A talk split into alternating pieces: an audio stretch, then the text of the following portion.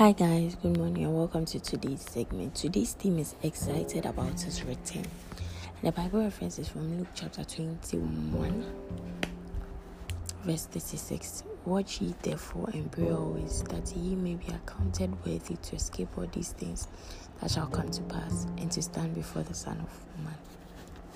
Jesus Christ is coming again. First Thessalonians chapter 4, verse 16 to 17 gives us a graphic revelation of his amazing return. It says, For the Lord himself shall descend from heaven with a shout, with the voice of an archangel, with the trump of God. The dead in Christ shall rise first. Then we which are alive and remain shall be caught up together with them in the clouds to meet the Lord in the air, and so shall we ever be with the Lord. I'm so inspired just to think that one day the Lord will show up with a shout. It isn't someone else that's going to shout for him, but the Lord Himself will.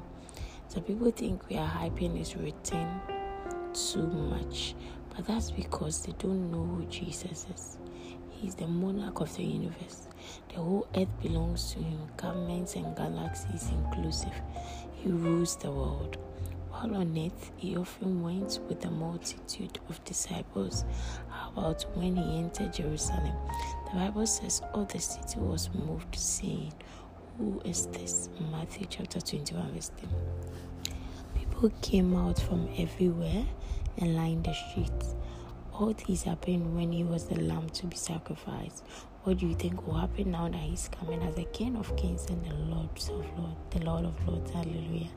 Be inspired by the new heaven and the new earth.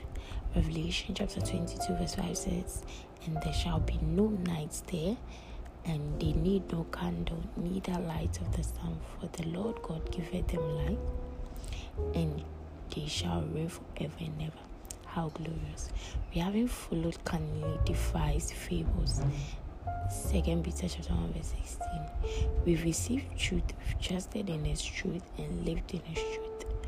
What we are doing for the Lord, reaching out with the gospel and winning souls around the world, aren't for nothing. We are preparing for his return.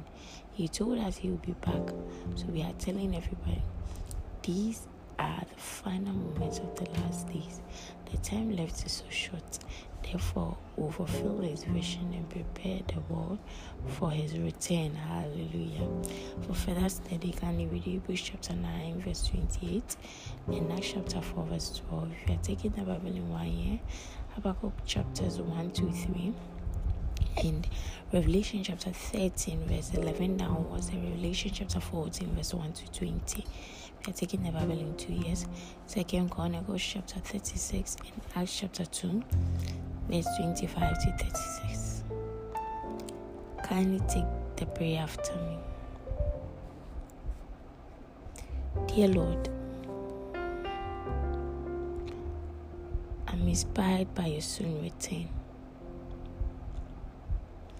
Therefore, with speed and fervency and urgency, I preach the gospel to those in my world.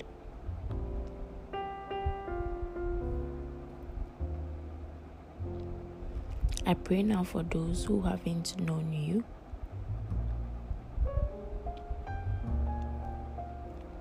For their hearts to be open to the gospel with faith stirred in them for their salvation in Jesus' name. Amen. You have to be excited about God's return because He is coming soon. We are not mincing words. Jesus is coming soon. And He's coming for a triumphant church, a church without wrinkle, a spotless church. Are you ready? It's very important that you are ready. Yesterday's message was be alert and ready. So be excited about his return as you are alert and ready. Don't forget these Bible verses. Go through them. Keep yourself in check and be ready for the Lord. I love you dearly. Enjoy the rest of your day. I'll speak to you tomorrow. Bye bye.